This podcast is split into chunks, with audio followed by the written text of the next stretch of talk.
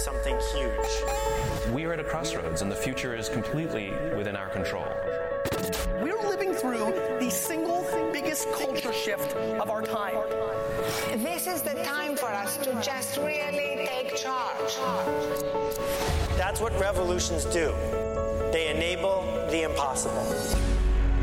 Darren, thanks for coming on the Growth Show. Uh, we are here live at Inbound. You just gave your your talk, and uh, I thought it'd be fun to have you on uh, to talk about that. But first, let's just do a little quick background on yourself. So, um, people know you as the guy from ProBlogger, but what is ProBlogger? Talk about how long you guys have been around and how big you've grown this thing. Sure. So I started blogging in 2002, but that was a personal blog and any any and every topic you could think of.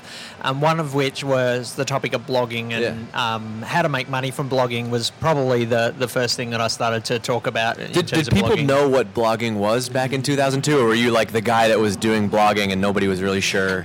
that probably the when you told people you were a blogger back in 2002 the first question was always you're a blobber you're what is this thing? So that was probably the, the question. And it took particularly in australia it probably took three or four years to get over that question and then it, it kind of went on to well how do you make money from it? And and that's really where ProBlogger emerged is you know how do you monetize it? How do you use it um, to build a, a business around? So, uh, talk about how, how much you, you've grown since back in 2002. Yeah, so uh, I have ProBlogger and then I also have another blog, Digital Photography School, and between the two of them, there's around 5 million visitors per month um, across the two of them. So it's grown way beyond what I ever imagined it would. Um, and then we run events and we sell ebooks and a whole heap of other things have come off the back of the blogs as well. So, this is a loaded question, but if you had to boil down a couple of things and you could say, here, so you went from nobody to 5 million people a month that are paying attention to what you're doing. Are there a couple things that you can say, this is definitely why we've been able to grow? I mean, a lot of times I ask people this question, they're like, well, we had great people, we had a great team, but Yeah. there wasn't like specific tactical stuff that helped them grow. What, what was it for you, you think? Yeah, look, I think there's there's a whole heap of things. Um, one, I think we're stuck at it for a long time is, is definitely part of it. Longevity uh, and consistency in that as well. We've published posts uh, every day for 13 years. I've, I've published a, at least one blog post, and I think that consistency is a big part of it. And then the other part of it, I guess, is every right from the start, I tried to write blog posts that change people in some way and change their lives. I love what Seth Godin talked about last Yeah, night yeah. in his keynote about you know. You, you, you're trying to change people in some way. And he, he's also somebody who has still found time to blog every single day. That's right. What is that for you? Is it just um, like Fred Fred Wilson, who's a VC blogger? He does a great job of saying like, I'm going to write every day, even if I only have time to write two short paragraphs. I'm going to blog. Like, what's your for the people that are listening that that want to publish more content? Um, how do you manage to do it every day? Well, I think you've just got to set aside the time to do it. Um, it certainly does help when you get into the rhythm. It becomes just a normal part of your day. And Yeah. so I know in my mornings I'm almost itching to write something because I've just, it's part of who I am. So Do you, do you keep a backlog of, of posts? Like if you're if you're walking around here today and you think of a topic, was that something you'll you'll write down and that might be tomorrow's blog post, or you might have one for tomorrow and this is for later in the week? yeah, or- we're usually planning a bit further ahead. So, but definitely, I've I got, guess it'd be hard to blog every day if you had to think that day what you're gonna write. Exactly. I've got I've now employed editors to kind of drive that and tell me what they want me to write at times. But um, I've got definitely got an Evernote notebook which is full of Yeah. ideas and half half finished thoughts that I could turn into So so consistency was key. Sticking at it every day. Um, what else? Any more tactical things like that you can really think back to? Um, I think getting in touch with your reader, um, and um, we've we've got a series of surveys that we run with our readers, which help us to understand their demographics and, and everything, but also unearths their problems and needs. So I think if you can really tune into who you're trying to serve and understand who they are, but then really tap into giving them a way to tell you what they need and Yeah. what they want.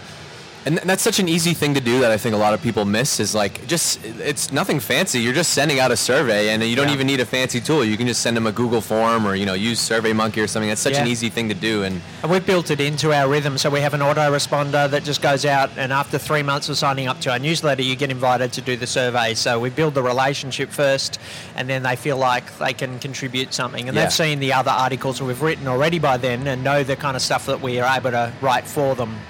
All right, so let's let's get into the reason I want to have you on. You're you're here at Inbound. Um, you gave a talk this morning, um, all about serendipitous success. Yeah. You called it the Seven Habits of Lucky People, and uh, I saw that title and was interested because usually you read posts like that and it's like the Seven Habits of Successful People. Yeah. But luck doesn't seem like something you can actually control. So um, where'd this topic come from?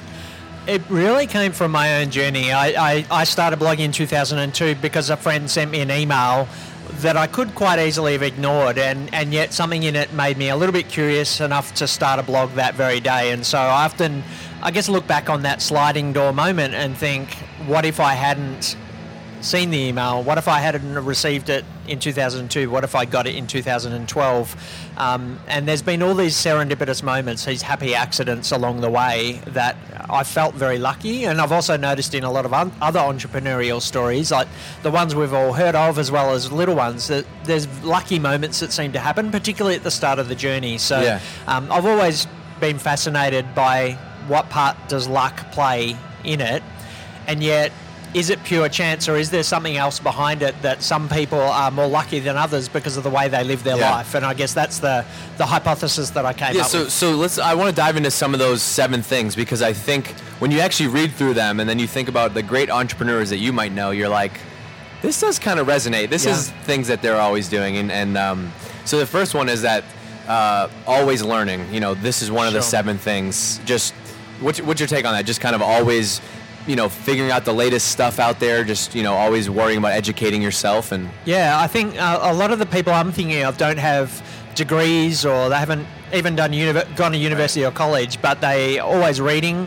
Um, they're listening to podcasts, they're going to conferences, they've got mentors, and sometimes they've got three or four mentors for different areas of their life. They're part of mastermind groups, and they're the kind of people that, while you're having a conversation with them, they just pepper you with question after question. It's almost like they don't even know they're doing it, but they're just they're magnets for knowledge, and I think that really positions them well for lucky things to happen because um, it actually I guess it's preparation for luck. And I, I use the quote from Seneca, the Roman philosopher um, luck is what happens when preparation meets opportunity. And I think when you are prepared with knowledge, you're more likely to be able to make lucky guesses, you're more likely to be able to see opportunities and anomalies around you and, and to be able to join dots that haven't been joined together before. Right.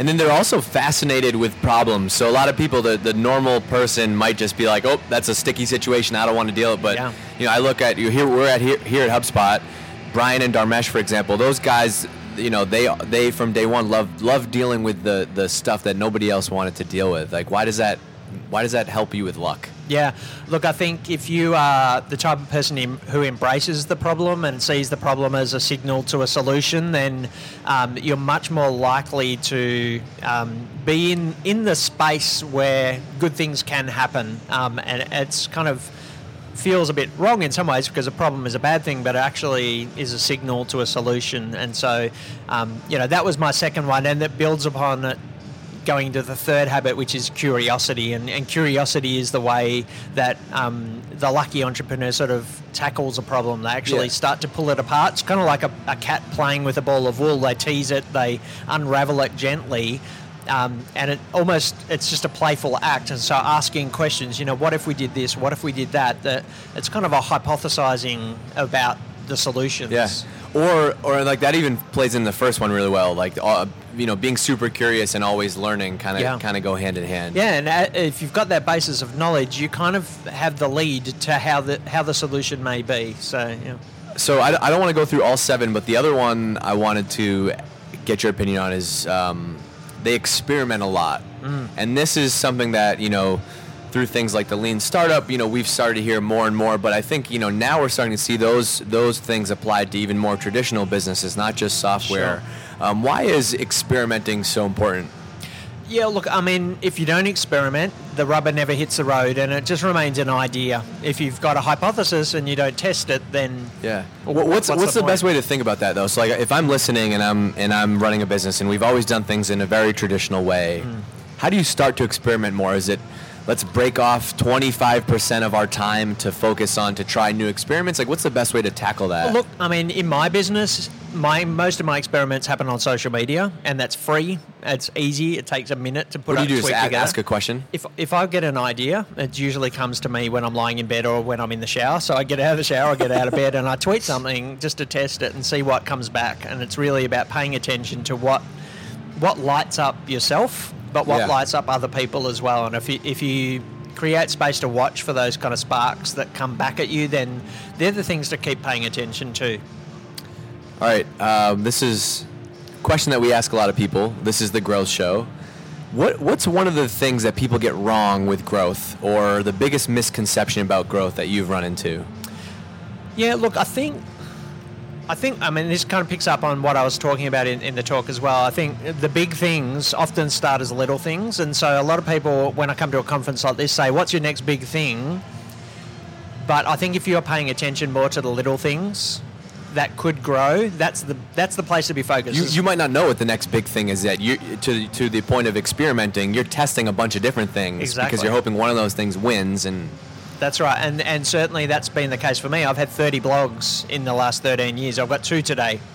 So I, I experimented with 30 different things. 28 didn't work. That's not a very good success Right. rate. But if I had not really tried a whole heap of stuff, I would never be at a point where I could say I've grown something. cool, awesome. Well, Darren, thank you for doing this. Where can uh, people find you out there on the internet? Yeah, best place probably is to go to problogger.com, and that's got all the different things, the podcast and the, the blog. And How long have you, how long have you been doing podcasts? Let's talk about podcasts for a Six weeks. Yeah? Yeah. You like it? Very new to it, and I love it. Yeah. Um, public speaking is probably my first love in communication, Yeah. so there's an element of that as well. But I also like the fact that you can just talk it. You don't have to go back and edit it. I mean, Right. you edit the podcast, but you don't change. Well, you can. content. It's like you can get the most, like you can get the NPR quality production value if Yeah. you want to spend a ton of time, or it can just be you and I talking, and then ten minutes later I edit it and upload it, and that's what you get. Yeah, I love the fact that, um, yeah, for me, I mean, I'll probably put more time into the preparation than the actual delivery of it, and then someone else handles the editing, which is kind of nice. Right. So how do you how have you thought? So you think the podcast is just kind of a, a complement to your existing content? Are there different topics that you're talking about, or is it just the audio version of you being you on your blog? Yeah, I think it's it's a lot of it is almost repurposed blog posts with me Yeah. it, more personal um, anecdotes and stories in the Yeah. midst of it as well. Cool. Thanks, man. Appreciate you doing it. Thank you. Awesome.